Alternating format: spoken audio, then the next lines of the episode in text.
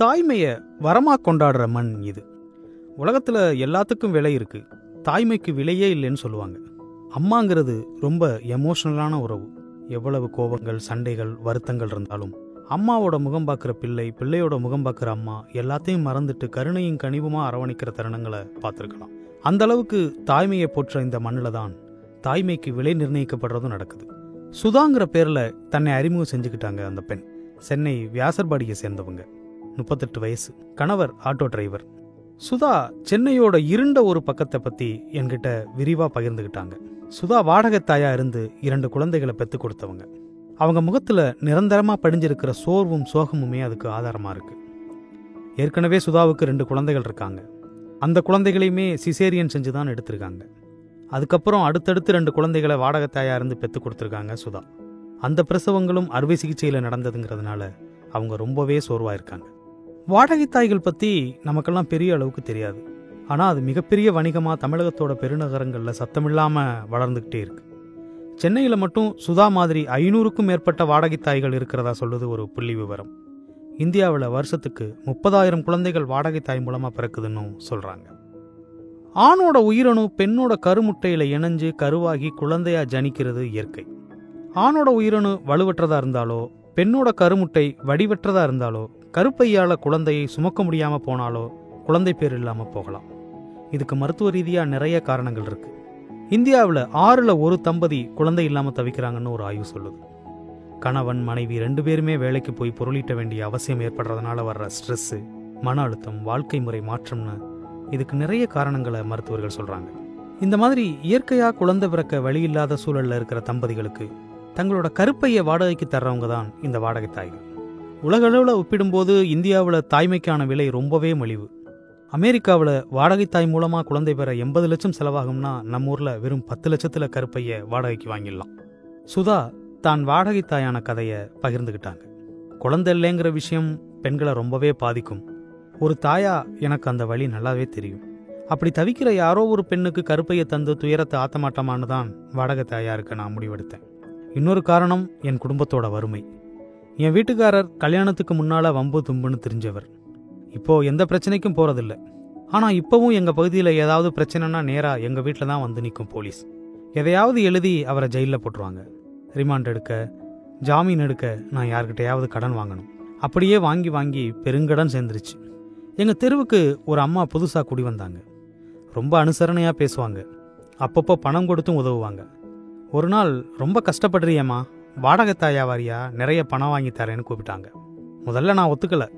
யாரோ ஒருத்தனோட கருவை சுமந்துக்கிட்டு வாழ்றது ஒரு வாழ்க்கையான்னு தோணுச்சு. என் வீட்டுக்காரரும் இந்த பிழப்புக்கு நாண்டுக்கிட்டு செத்து போகலாம்னு சொன்னார். நல்லா யோசிச்சு பார்த்தா இது ஒரு புனிதமான வேலைன்னு பட்டுச்சு. குழந்தை இல்லாமல் தவிக்கிற ஒரு தம்பதிக்கு உதவி செய்ய போகிறோம் அது தவிர அவங்களுக்கும் நமக்கும் எந்த தொடர்பும் இருக்க போகிறதில்ல யாரோட குழந்தைய சுமக்கிறோம்னு கூட நமக்கு தெரிய போகிறதில்ல குடும்ப கஷ்டத்தை போக்க ஓரளவுக்கு பணமும் கிடைக்கும்னு என் வீட்டுக்காரர்கிட்ட பேசி சம்மதிக்க வச்சேன். ஒரு கட்டத்தில் அவரும் ஒத்துக்கிட்டாருங்கிறாங்க சுதா. அடுத்த சில நாட்களில் அந்த அம்மா சுதாவை மருத்துவமனை கூட்டிகிட்டு போயிருக்காங்க. ரெண்டு லட்சம் ரூபாய் தர்றோம்னு சொல்லி சில பத்திரங்களில் கையெழுத்து வாங்கியிருக்காங்க. ரத்த பரிசோதனையெல்லாம் செஞ்சுட்டு கருவை கருப்பையில் வச்சுருக்காங்க. பதினாறாம் நாள் வரைக்கும் மரண வேதனைங்க. கரு நம்ம கருப்பையில் தங்கி வளரத் தொடங்குற வரைக்கும் அசையக்கூடாது. பாத்ரூம் போகிற நேரம் தவிர மற்ற நேரங்களில் படுக்கையிலே இருக்கணும். பதினாறு நாளுக்கு பிறகு கரு தங்கின உடனே வீட்டுக்கு வந்துட்டேன். ரெண்டு மூணு மாசத்துல வயிறு தெரிய தொடங்கிருச்சு.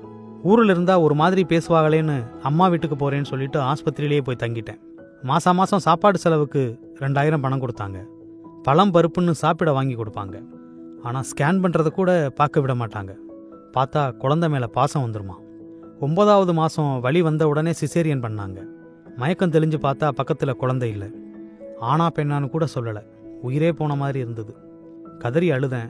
அது உன்னோட குழந்தை இல்லை. அதனால் அதை மறந்துடுன்னு சொல்லி அனுப்பி வச்சிட்டாங்க. அது வரைக்கும் அக்கறையாக கவனிச்சுக்கிட்டவங்க சாப்பிட்டியான்னு கூட கேட்கல கலங்கின கண்களோட சொல்கிறாங்க சுதா.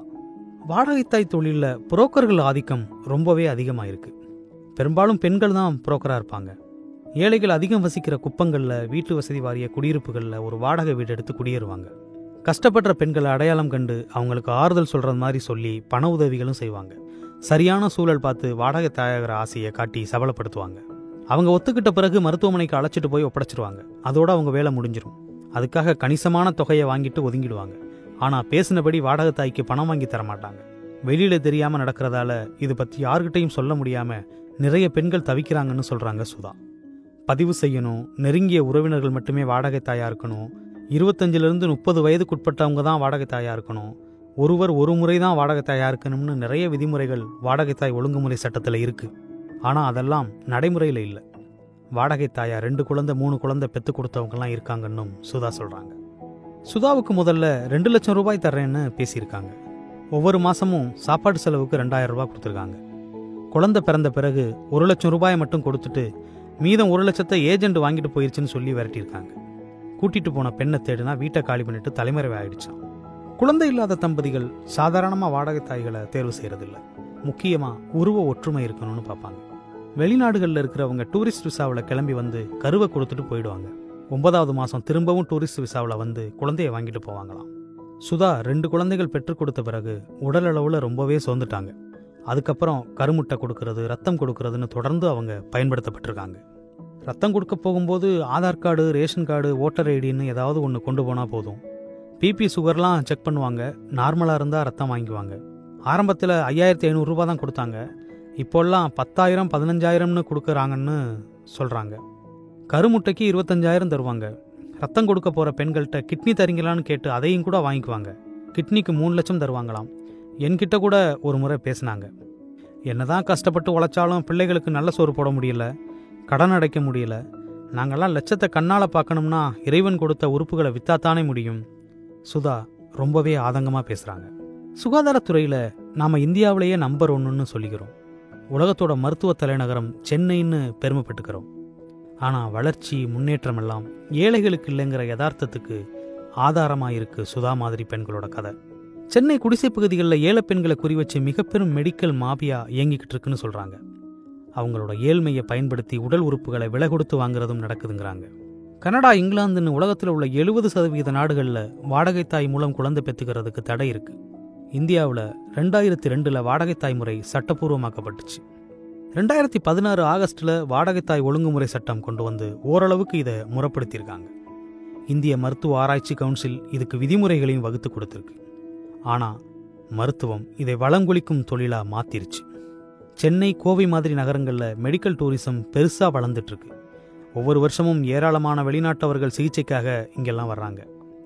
ஏழ்மையில் தவிக்கிற சுதா மாதிரி பெண்களை இலக்கு வச்சு உறுப்புகளை மலிவான விலை கொடுத்து வாங்குறது சொற்ப தொகைக்கு வாடகை அமர்த்துறதுன்னு திரைமறைவில் நிறைய நடந்துட்டு இருக்கு அரசாங்கம் இன்னும் தீவிரமாக இந்த விஷயத்தில் நடவடிக்கை எடுக்கணும்.